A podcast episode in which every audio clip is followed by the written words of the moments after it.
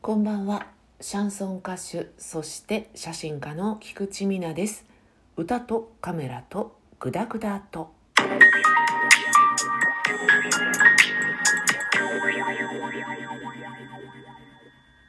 あっという間に7月が終わってしまいました。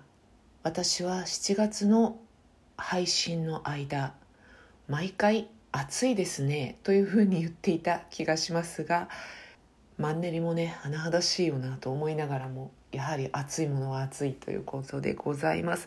えーと、先日は隅田川の花火大会というものが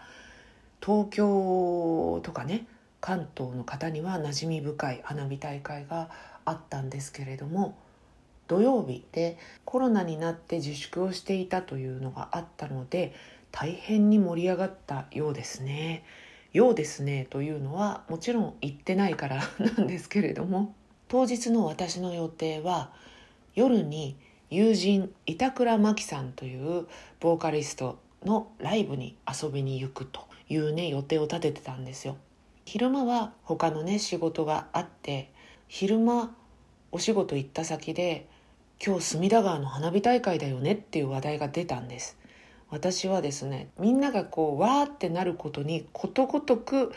疎いかつあんまり興味もないので知らなかったんですよ。えそうなの？って思って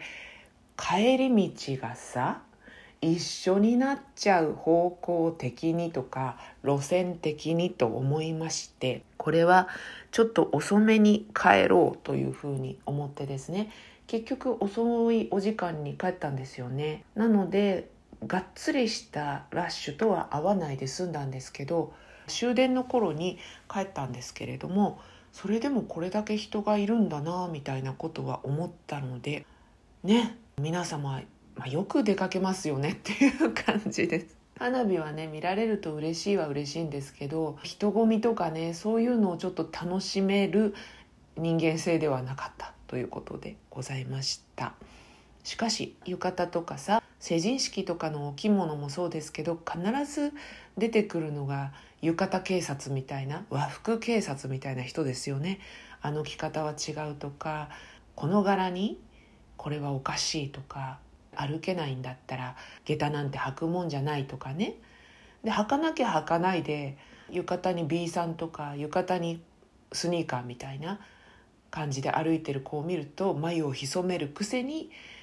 下駄を履いて靴ずれを起こしてる子を見ると「これ見たことか」と鬼の首を取ったようにね言うわけなんですけどまあ一言、えー、クソくらえと。いいじゃんっていう感じですよね。ずっと和服と洋服の融合とか和洋折衷みたいなことっていうのはずっとずっとどの時代も試されてきたんですよ。だけどあんまりね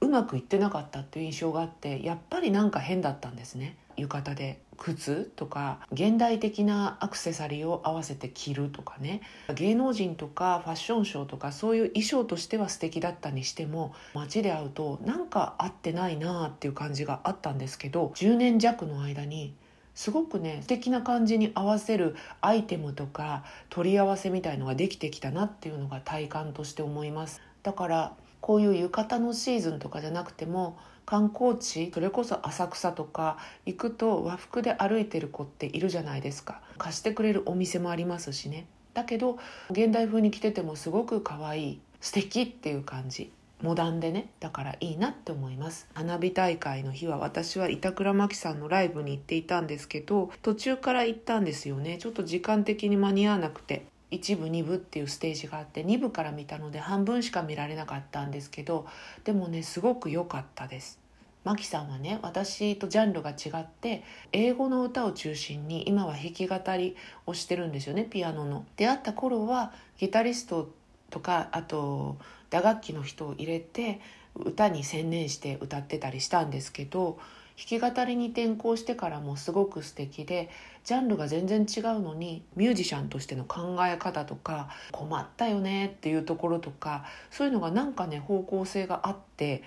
しょっちゅうね飲み行ったりしてるんですよね。よく考えたら私はシャンソンの世界のお友達が少ないんだよな。欲しいんだけどさなんか飲みに行ったこともあるんだけどさその後が続かなくてさ嫌われちゃったのかな。とか思ったりするんですけどお互いに切磋琢磨できてるなと思っています。あと彼女のね潜在写真を一部私が撮影したりしていて、えー、そういったことでもつながりがあります。すごくね声が素敵なの。歌はもちろんね折り紙付き言うことない。バッチリうまいなんですけど私初対面の時にベルベットのような声だって言ったんですけど本当にね包み込むようなクラシックな部分を持ちながらも光沢とか艶やかさがあるっていう声質でとても素敵なんです。是非とも板倉マキーで検索していただけると出てくると思います。あの人様のライブというのはね心底楽しいんですよ。お酒飲みながら楽しんで終わった後に軽いねお食事しながらマキさんとかいろんな人とお店でお話をして楽しく帰ってきたんですけれどもやっぱりねなんだかんだ言って音楽の持つ力っていうものを年を経るごとに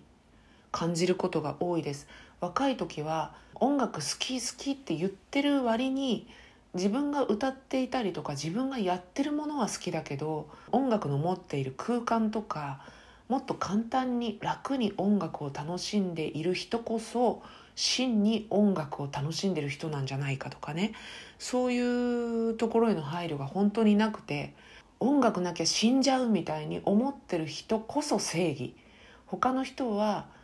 音楽を軽く見やがってそういったことをね思ってしまっていた自分がいたと思いますでもね年齢を重ねていくと生活の中に常に音楽があるっていう状況とか生きていることとか生活していることっていうのの中に音楽というものを必ず置いている人の方が本当に音楽が好きなんじゃないかなって思うんですよ。音楽がなきゃ死んじゃうっていうのはとても素晴らしく聞こえるし実際そういう、えーと、アーティストさんもいらっしゃいますしそれはそれでとてもいいんだけど私の思い方はね自分が思ってるから相手もそうじゃないと相手の方が音楽への愛情がないみたいに思っちゃってそういうこっちゃないんだよね。人によってどんな生活してるかどんな生き方してるかっていうことによって音楽の捉え方とかね自分が深く考えてるとかそういうことじゃないんだよね。この年になってもずっと音楽をやっててこれからもやっていく歌い手として生活をしているっていうことは結局私は音楽と共に生きているっていうことだし長年私のライブを見てくれる方とか長年習っていてこれからも習っていくっていうような人も音楽というものをすごく大事に思ってる仲間なんだなっていうことがようやくねこの年齢になって変な気負いなく思うようになりました。私はですね6月が最終ステージだったんですけどそこから休憩しますなんて言ってねタラタラしてるんですけど年末にソロライブ決めてきましたよ。なので来てくださいねという。もうねとっとと言っちゃいます。12月の23日あらクリスマスよ。もうこのくっそ暑い中で想像もつきませんが12月23日に平井のカフェさくらさんでソロライブ決定させまし決定決定しましたのでぜひぜひ皆さん予定をつけてつけてね今からだったらねつけられるから いらっしゃってください。またね詳しいことはそのうちお話ししようと思っております。それでは今日はこの辺で歌とカメラとグダグダと